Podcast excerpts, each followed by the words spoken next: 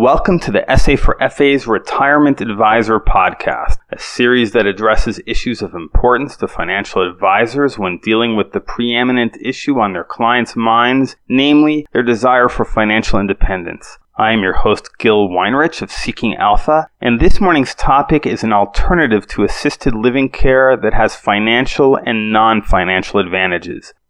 Money's final print issue is out, the latest reminder of how the internet has refashioned entire industries. In tribute to Money's contributions to financial journalism, I note the importance of an issue raised on its cover. I quote, These real life golden girls moved in together in retirement. Here's how they're making it work. You can go out and grab the issue for the details, but herewith my comments on the financial and other aspects of this idea. First, for these women lacking the means to afford retirement and its associated healthcare risks, to band together financially is an astute move. We've discussed the idea of a tontine previously, wherein a pension is shared by a group of participants, each survivor getting higher payouts matching his or her greater longevity. These ladies have applied the same efficiency to their residential lives, sharing a home that meets their needs far better than what they could obtain individually.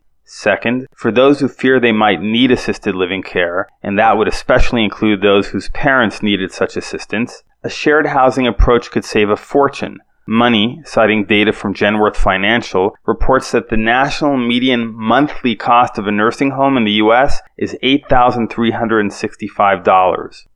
Third, for all that money, nursing home care can be highly problematic. The U.S. Department of Health and Human Services Office of Inspector General last month released its annual survey of deficiencies in nursing homes. Thankfully, most of the deficiencies were of a less serious nature, yet 6% were characterized as serious. The most frequent serious harm occurred when a resident's wound worsened and was infected because the nursing home did not provide the needed care. Less frequent, but graver, were leg fractures occurring during a mobile transfer leading to the resident's death. One of the golden girls whom Money describes was a woman who, on the basis of her experience finding a home for her mother, assumed she might have that need as well. Her reaction was, and I quote, if you recognize it's going to happen anyhow, then take control, figure it out, and live with people you want to live with. The article details how these golden girls worked out their finances. But I will conclude with what I think is actually the most salient part of the story, with the understanding that financial advisors are part of a helping profession, and it's understanding the human aspects of their clients' lives that enables them to succeed at their jobs.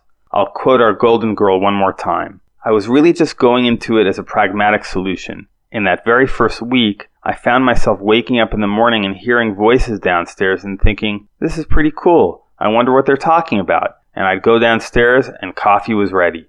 In the end, your clients want to be happy. Social science research has long verified that people need people, especially those they love and care about. Research in nursing homes has found that people who feel alone deteriorate quickly, while those receiving family visits live longer. Studies have also found pets helpful in keeping people happy and in boosting their health and longevity. Thus, under the right circumstances, the Golden Girls method of sharing housing with friends is a winning strategy both financially and emotionally and health wise.